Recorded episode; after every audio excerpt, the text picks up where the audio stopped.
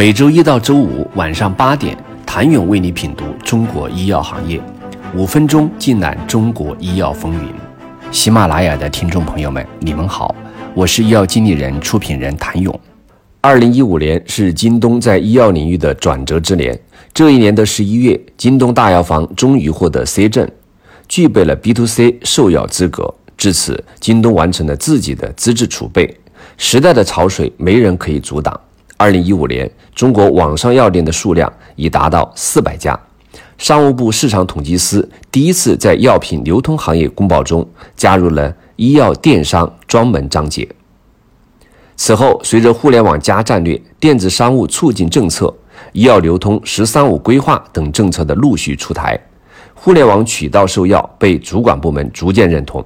二零一七年，互联网药品交易服务资格证被彻底取消。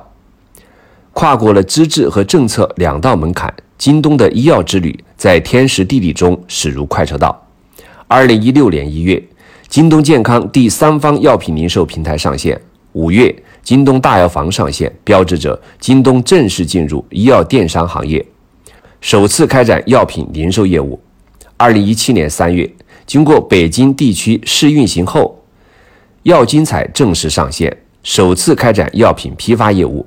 七月到八月，京东健康与江苏省泰州市政府及江苏省宿迁市政府订立健康泰州、健康宿迁战略合作协议。十二月，京东互联网医院上线试运营，推出在线问诊服务，首次开展互联网医疗业务。二零一八年三月，银川京东互联网医院获得医疗机构执业许可证。京东可向在线问诊和处方续签服务的用户开具处方。六月，京东物流开放升级，为医药供应链提供一体化解决方案。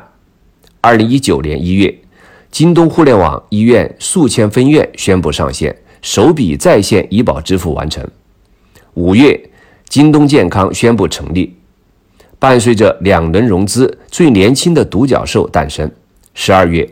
联合著名心血管病专家胡大一教授及其专家团队成立京东健康心脏中心。二零二零年八月，家庭医生服务产品京东加一上线。二零二零年十二月八号，京东健康正式在港交所上市。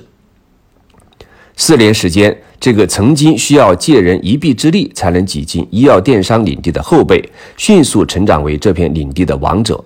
而随着布局的完成，如今的京东健康业务已涵盖医药供应链、互联网医疗、健康管理、智慧医疗等多个领域，并凭借着京东大药房、京东互联网医院和京东 DTP 专业药房，实现医药险患者的有机统一，构造出一个零售药房加医疗健康服务的生态体系。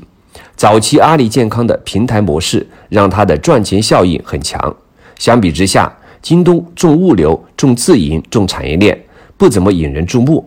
可随着时间过去，基础积累到一定程度，大家猛然发现，在很多关键节点上，京东健康突然走在了前面，而且走得很勇敢。很多医药电商行业专家认为，京东健康的成长整体上很稳健，路径清晰。从前期跟企业合作探路，到从非药品慢慢切到医药品类。再到延伸服务，做互联网医院，做 B to B 业务，做健康管理，过程厚积薄发。而京东健康崛起的秘诀，几乎绕不开三个字：供应链。想了解京东健康与医药电商十年缠绕史，请您明天接着收听。谢谢您的收听。想了解更多最新鲜的行业资讯、市场动态、政策分析，请扫描二维码。或添加医药经理人微信公众号“医药经理人”，医药行业的新闻与资源中心。我是谭勇，明天见。